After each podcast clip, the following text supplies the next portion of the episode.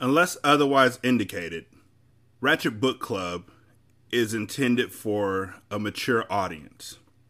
Viewer discretion is greatly advised.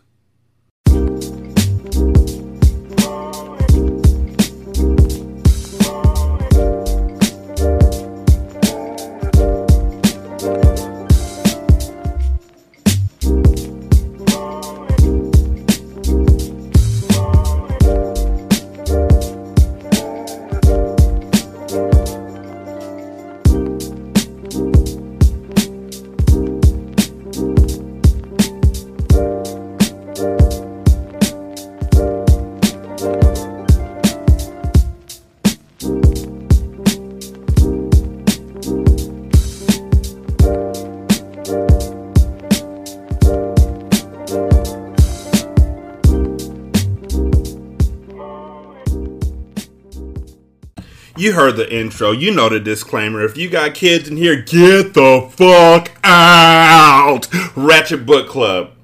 I'm Derek. Hood classics, good classics. I'm still Derek. I'm Rod.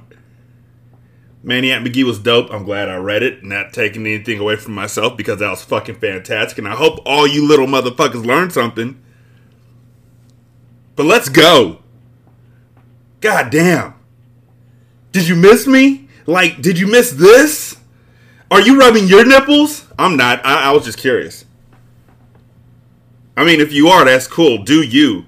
Sometimes uh, counterclockwise is like the lick. I'm not even going to tell you how I know that. And also, guys, guess what I found out? The womanizer can be used as a thermometer are mistaken for a thermometer. That's what I meant to say. So don't keep it around your children. That gets awkward. 916-633-1537 Wretched and Ratchet at gmail.com is the email address. Ratchet Book Club on Twitter. Yes, bitch. Oh, God, I love Maniac Magee, and yet and still I took so much time reading that book and making sure I didn't cuss Shit was hard. I almost read another book after that where I wasn't gonna cuss, and I was like, why the fuck do I want to do that shit to myself? Shit was hard. I decided I gotta be true to myself. And truly me, this ain't it either. Y'all don't even know the real me. You, you don't know my name. I'm Derek. so, what I did for myself, because I'm me, and I wanted to do this is I found a book that is literally the size of a Harry Potter book altogether.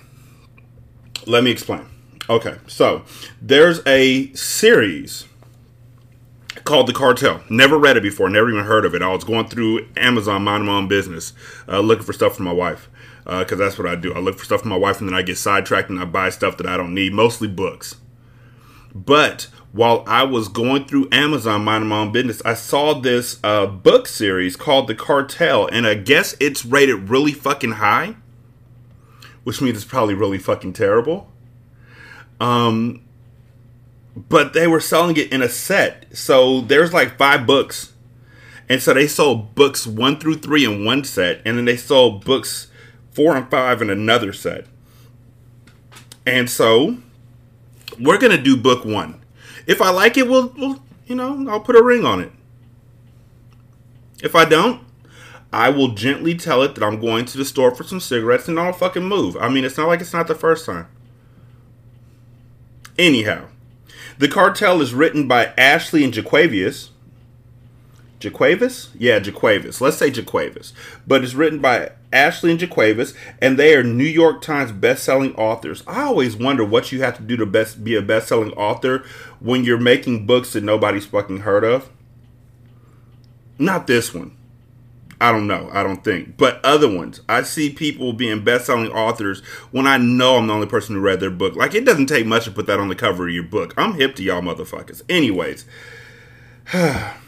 the Cartel. Prologue. Diamonds are forever. Carter Diamond. Oh, that's so cute. You know, because the last name is Diamond, and so diamonds are forever is probably like their saying. That's probably like their catchphrase. Like I am my brother's keeper was CMB's catchphrase, or keeping up with the Joneses is other people's catchphrase whose last name is probably Jones. Yeah, those are the only ones I can really think of. I'm sure there's more. I'm sure families have their own little things. I get Franklin's is what the Franklins say. Moving on up is what the Jeffersons say, or I own slaves. Depending on the race. Anyways, the packed courtroom was abuzz as the anticipation built, and the onlookers stared at the man who made it snow. Carter Diamond was the head of the cartel, an infamous crime organization, and the entire city of Miami knew it. Scattered throughout the courtroom, the entire cartel was in attendance, all of them wearing black attire. With the model's posture, he sat next to his defense lawyer, slowly rubbing his salt and pepper goatee thinking about the weight of the verdict. Accused of racketeering and using his multi million dollar real estate company to launder drug money, Carter could potentially go to jail for the rest of his life. The case had drawn a lot of heat when key witnesses began to come up missing or dead, including a politician who turned informant to save his own behind. So the politician came up missing and dead and turned informant. Damn, that's just, I feel bad for their family. I feel sorry for your mother. A slight grin spread across Carter's face. Dude, like, can you imagine how that funeral was? Niggas was probably like, he snitched and he was dirty. I can't do the eulogy. You do it. A slight grin spread across Carter's face as he looked at the judge and realized that the chances of a guilty verdict were between slim and next to none. Just the night before, his accountant had wired the judge $1 million to an offshore account. And just to ensure his freedom, eight of the 12 jurors have family members missing. oh, God. Uh, and in the custody of Carter's henchmen. At 43 years old, he was on top of the world. Fuck the mayor. Carter ran the city. I mean, you pay off the judge and then just to make sure you kidnap people's families. That's that's extra credit. Carter glanced back at his family, his beautiful wife, daughter, and twin sons, who sat in the front row behind him. He winked at them and gave them his perfect smile. It amazed Carter's family that he could be in the scariest of situations and still manage to make everything seem all right. He stared into his wife's green eyes and admired her long, flowing, jet black hair. Baby hair rested perfectly on her edges as her natural mocha skin glowed. Taryn, his wife, was a full blooded Dominican and could have easily been mistaken for a top model. At age 38, she was just as beautiful as when she met Carter at 16. Okay, y'all know how I do this. So they said that he was 43 years old, and at age 38, she met him at 16, which means it was 22, which means when she was 16, he was fucking 21, and I'm already judging.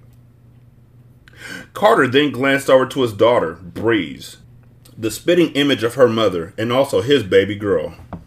At age 19, she was beautiful, intelligent, and being mixed with black and Dominican gave her a goddess look. Look, look, look, niggas. Okay, this is me. Y'all gonna stop idolizing mixed race babies. Okay? Y'all gonna stop sexualizing mixed race babies. That's all. Not gonna come back to it again, maybe. I don't know. She had long, thick hair with green eyes, which made her every man's desire and every woman's envy. She smiled at her father, letting him know she was there to support him. Carter looked at his two sons, Mecca and Monroe, aka Money. They were the two oldest at 21, and although they were twins, they were completely opposite. Mecca was the wilder of the two. He wore long braids and was a shade darker than Money. His body had 20 tattoos on it, including the two on his neck, enhancing his thuggish appearance. He was a more ruthless one. Mecca, wanting so badly to follow in the footsteps of his father and become the next kingpin of Miami, was notorious throughout Dade County for his trigger happy ways. Money was the humbler and more reserved of the two. His Dominican features seemed to shine through more than his twin brothers. His light skin and curly hair made him look more like a pretty boy than a gangster, but his looks were deceiving. Unlike his brother, he wore a neat low cut and had no tattoos. Focusing more on the money aspect of the game, Money was a born hustler, and if the streets gave out degrees, he'd have a doctorate. Although he wasn't as cold hearted as his brother, he wasn't to be underestimated. It was in their blood to be gangsters. In the early 80s, their Dominican grandfather ran the most lucrative drug cartel Miami had ever seen, and their father was his predecessor. Their family was street royalty by all means. The media had a field day with this trial, covering it since day one. CNN news cameras and several other stations have been broadcasting live footage of the spectacle for the last six months. The sound of the gavel striking the sounding block echoed throughout the packed courtroom when the jurors filed into the courtroom after two hours of deliberation. The time had finally come for the verdict. Order in the court. The judge looked over to the jury pool. Has the jury come to a verdict? All eyes were on the juror as he paused before delivering the verdict, and all of the news cameras were pointed to Carter, trying to capture his reaction to his fate. The courtroom got so silent, you could hear a pin drop. The head juror stood up with a small piece of paper in his hand. Yes, Your Honor, we have. We, the jury, find Carter Diamond not guilty on all charges. As the courtroom erupted with a mixture of victorious cheers and disappointing sighs, Carter nonchalantly loosened his tie and winked at the judge just before he firmly shook his lawyer's hand. Congratulations, Carter, the lawyer said as he gathered his files and placed them into his briefcase, the flash from the cameras flickering nonstop. Thank you. Carter turned around to celebrate with his family. When Taryn ran to him with open arms, he smoothly spun her around and kissed her passionately as if they were the only two in the room. He looked her in her eye and whispered, I love you. I love you too, Carter Diamond, she replied as she hung from his neck. Carter focused his attention on his kids. He kissed Breeze on the cheek, and she whispered in his ear, Diamonds are forever. That's right, baby girl. Carter embraced her with one hand and grabbed Mecca's head with the other. He kissed him on top of the head and then did the same to Monroe. Carter looked at all the reporters and photographers flocking in his direction and said, Let's get out of here. With his wife and daughter under his arms and his family around him, he made his way out of the courtroom. News reporters tried to get a comment from him, but members of the cartel stopped him before they could get close. As soon as Carter exited the building, he embraced his right hand man, Archie Pollard, aka Polo, who was waiting outside of the courtroom along with a wave of thugs wearing all black. Polo leaned close to Carter's ear and whispered, We did it, baby. No doubt, Carter said. This city is mine. Carter stood at the top of the steps, feeling on top of the world. He pulled out a Cuban cigar and lit it, his diamond cufflinks blinging as he gave the world a view of his exclusive accessories. Looking out into the street, he noticed that the cops had sealed off the area to maintain traffic control. Everyone in the city was trying to get a glimpse of the King of Miami. Money noticed something wasn't right. As he looked at each officer and saw that they all had one thing in common they all seemed to be of Haitian descent.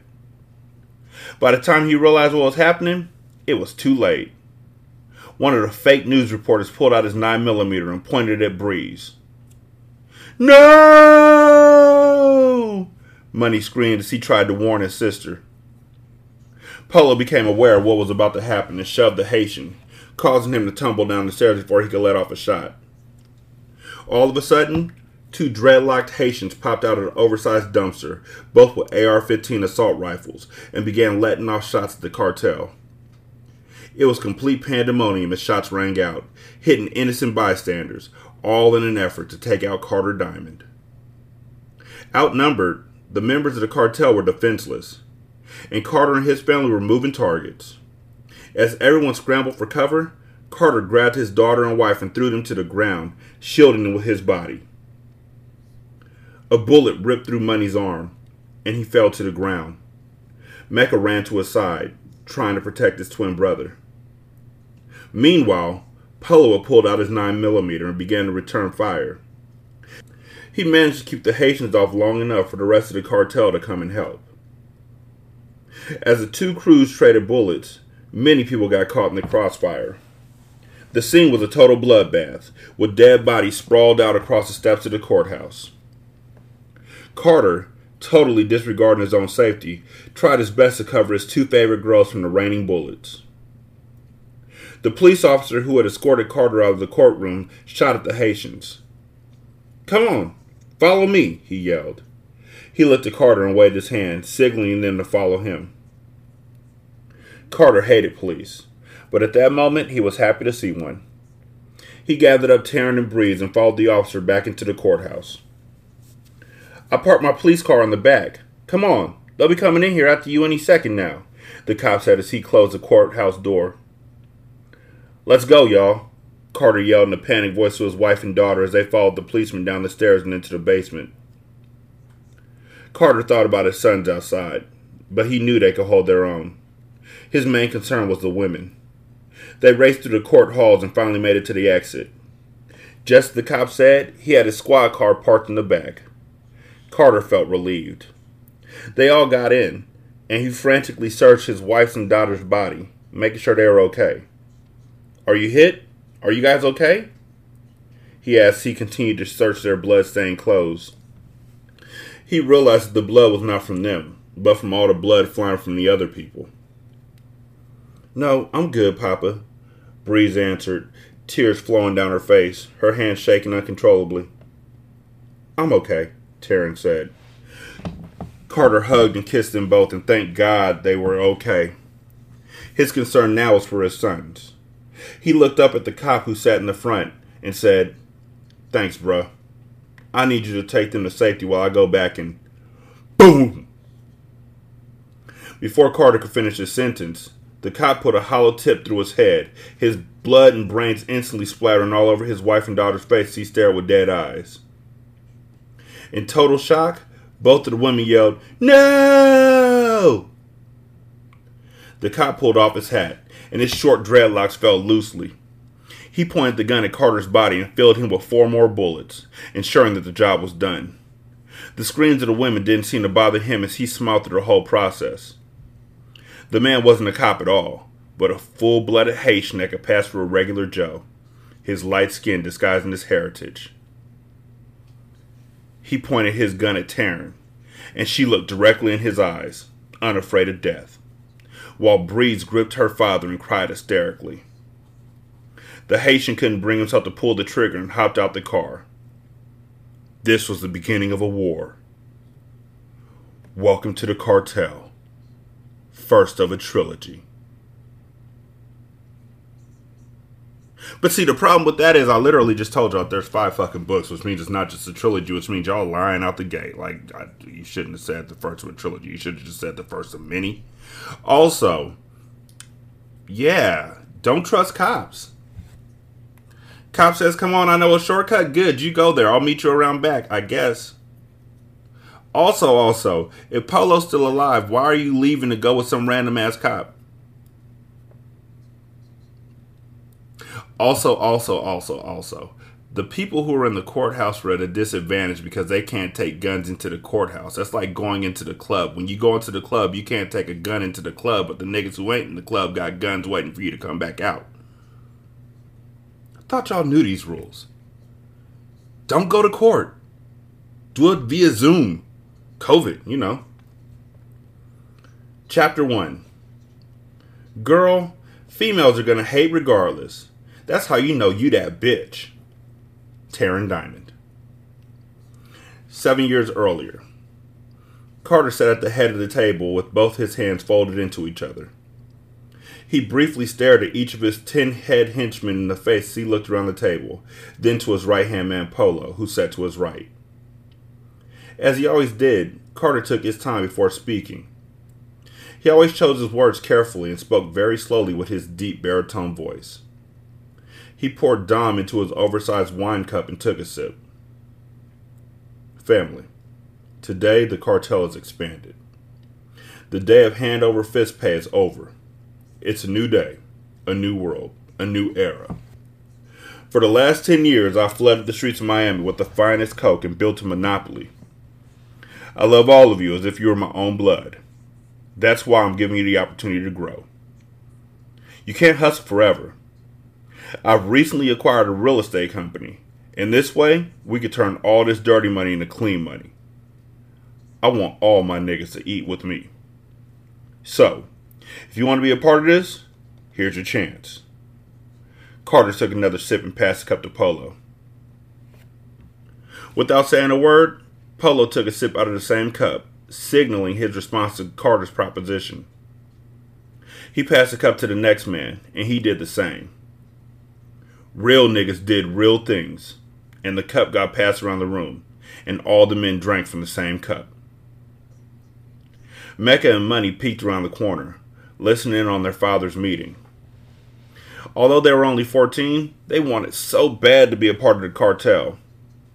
They both noticed at an early age how much respect their father received from everyone in the streets. They would get special treatment in school from teachers and students. Some of their friends' parents would go as far as giving them presents and hinting to them and mention it to their father. They loved how real their father was. He would talk to bums on the street as if they were the president of the USA. He treated every man as his equal, as long as they respected him and his family. For lack of better words, Carter was a real nigga, and both of the twins admired him greatly and wanted to be just like him, but for different reasons. Monroe loved the way his father stayed fresh at all times and was a great business and family man. He observed his father's style and immediately idolized him. Carter never wore the same shirt twice and only wore the finest threads. Money also took note of and admired his father's business savvy. Every move he made was a business move, a move that would benefit him in the future. Mecca, on the other hand, admired his father's street fame. He loved the way the streets respected and feared his father. He would hear stories about his father being the man that made it snow in a city that had never seen a winter season, or cutting off fingers of workers stole. In Mecca's eyes, Scarface didn't have shit on his father. While other kids were worried about candy and chasing skirts, Mecca was thinking about chasing money and becoming the next king of Miami. As they eavesdropped on the conference, they watched as each man took a sip out of the cup. Mecca and Money, come in here. Carter calmly grabbed the cup that had rotated back to him. Since Carter's back was towards them, when he called their name, it surprised them. It was as if he had eyes in the back of his head. They slowly walked into the room. The boy stood nervously next to him, knowing that they got caught spying on him and that their father was very strict when it came to handling business. They eased up when they saw a slight grin form on his face. Carter passed Money to cup and looked around to make sure their mother wasn't around. Take a sip of that, he said. Money looked at the cup as if he was scared to take a sip. Mecca noticed his brother's uneasiness and grabbed the cup from him. He took a gigantic gulp of the liquor, and a burning sensation rushed down his throat. It took all of his willpower not to spit it out. His face twisted up as he put one hand on his chest, hoping that the burn would go away. Polo noticed his expression and laughed loudly. Ha! That'll put some hair on your chest, nephew, he said in between laughs. Carter joined him in laughter as he watched his other son take the cup and take a moderate sip. Money's face didn't change his expression. He took the gulp like a man.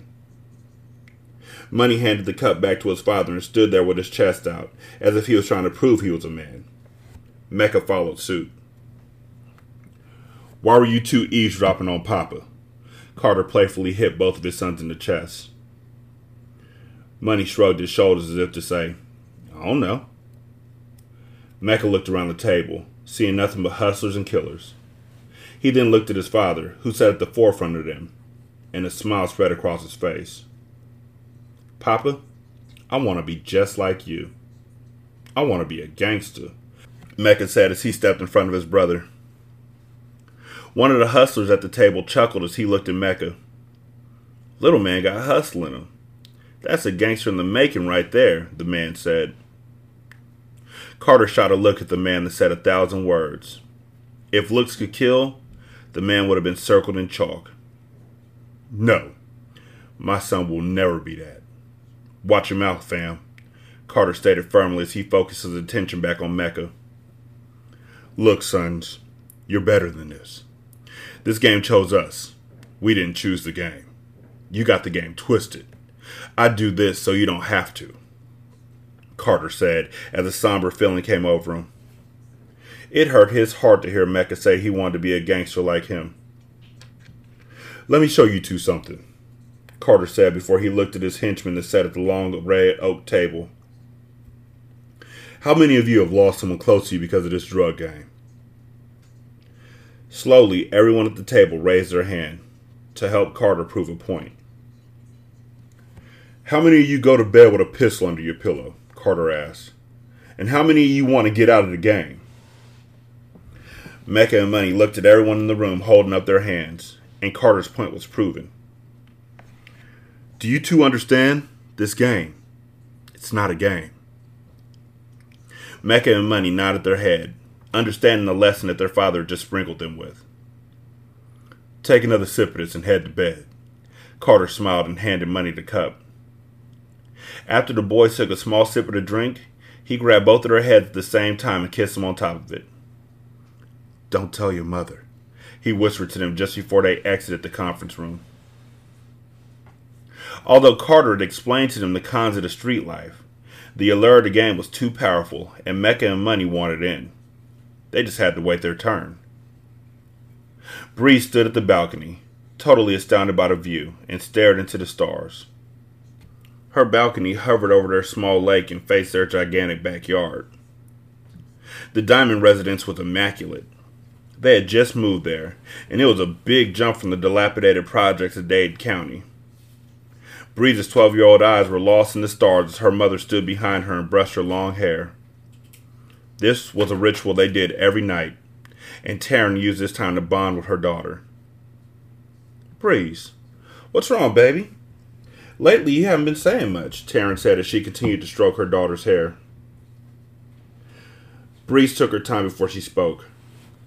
Her father had taught her to always think about what to say before saying it. I just miss back home. I don't like it here. None of my friends are out here. I hate it in South Beach, Mommy. Breeze's eyes got teary. I know it's hard to cope with the sudden change, Breeze. But your father is a very important man, and it wasn't safe for us to stay in Dade. He did what was best for the family, Taryn answered, knowing exactly how Breeze felt. She herself had been the daughter of a kingpin, so she knew just what it was like to be sheltered because of her father's notoriety. I just don't get it. Everybody loved Pop in the old neighborhood. Why would we have to move?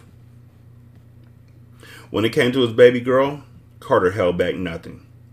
He answered any question she asked him truthfully, wanting to give her the game so another boy couldn't game her. She knew her father was a drug dealer, but in her eyes, he was the greatest man to walk the earth. She saw how he treated her mother with respect at all times. She witnessed him put his family before himself countless times and admired that. She wanted her husband to be just like her daddy. I know exactly how you feel. You're too young to understand right now, Breeze. Just be grateful that you have all this. Most women will go through their whole life and never have the things you already have. I understand. I know what's going on. I know Daddy's a dope man. I know more than you think I know. Breeze went into her room and flopped down on her canopy style bed. Tears rolled down her cheek as she curled up on her pillow. She missed her old home so badly. She just wanted to be a regular around the way girl. Taryn, her white silk Dolce and Gabbana nightgown dragging on the floor she went to her daughter's side, slowly entered the room and saw that the sudden change really was bothering her only daughter. She sat on the bed and began to rub Breeze's back. I know exactly how you feel, Breeze. I remember when I was your age and was going through the same dilemma. My father, your grandfather, was an important man also. I had it much worse. It took the murder of your uncle for my father to move out the hood. Your father's just being cautious. If anything ever happened to you or your brothers, our hearts would break. He's just protecting you. Taryn reminisced about her deceased brother, who died when she was only 10. He was only 15 years old when he was kidnapped and killed while her father was in a drug war. I know that we have to live like this, but it's just not fair. I feel like I don't belong here. All the girls at school look at me funny because I'm mixed, and they whisper bad things about me. I try to ignore them, but it still hurts my feelings. Girl, females are going to hate regardless. That's how you know you're that bitch. Terrence smiled and squinted her nose. Breeze couldn't help smiling at her mother's comment. She looked at how beautiful her mother was, and her comment made her look at things differently. Maybe they do look at me enviously, she thought. Before Breeze could say anything in response, Carter cleared his throat, startling them. He looked at how gorgeous the two main women in his life were. He suavely leaned against the doorway with his arms folded. What are you guys smiling at? He walked towards him. Nothing, baby. Taryn smiled and winked at Breeze. Just girl stuff. Carter bent over and kissed Taryn and then kissed Breeze on top of the head. Taryn knew that Carter had come to tuck Breeze in, as he did every night, and decided to leave them alone. I'll be in bed, she whispered to him. Good night, baby, she said to Breeze as she tapped her leg. I love you. I love you too, Mommy. Taryn strolled out of the room, her stilettos clicking against the marble floor as she made her way out. Taryn would never get caught without her heels on. Nightgown and all, she always looked the part, playing her role as the queen of her husband's empire. She was wifey. There was no doubt about that. Carter stared at his wife as she walked away and then turned his attention back to Breeze. Hey, baby girl. He sat next to her. Hey, Papa. Breeze sat up and focused on her father. How was school today? Carter asked as he rubbed her hair. It was okay, I guess. Breeze, you know I know when you're lying. Tell Papa what's going on. I just miss my friends. The people in my school are so funny acting.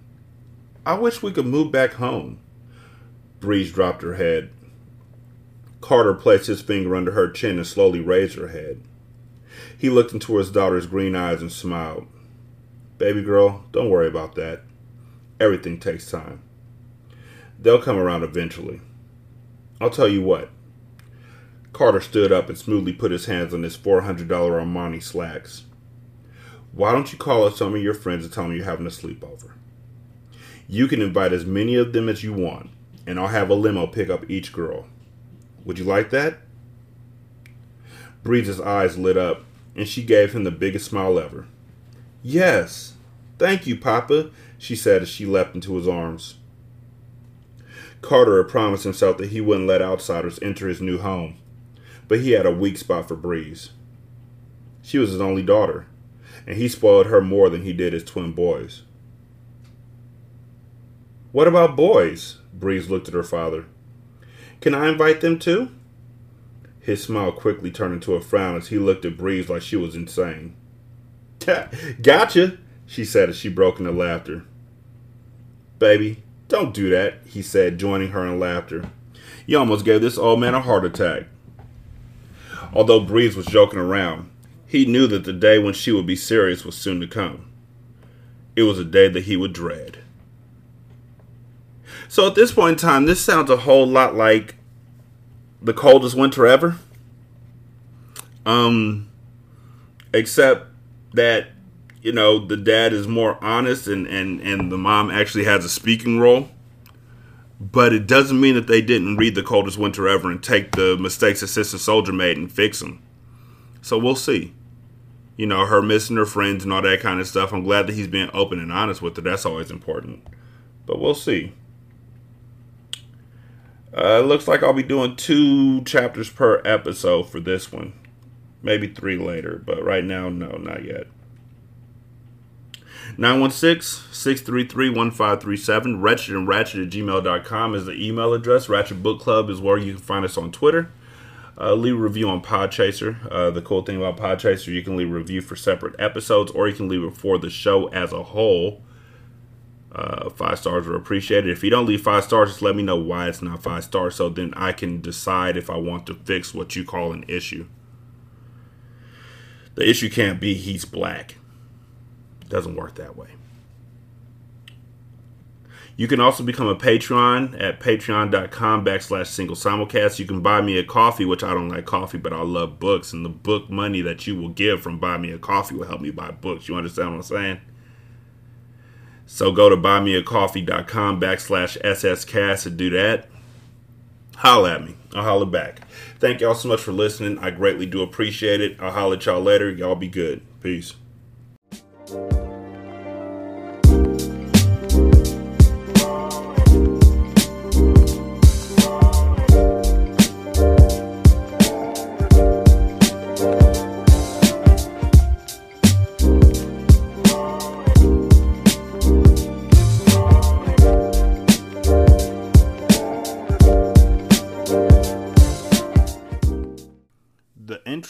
Outro to Ratchet Book Club is by That Kid Garan, and it's called Goodbyes. You can email him at tkgbeats94 at gmail.com for more information on how to lease this beat. This is Single Simulcast.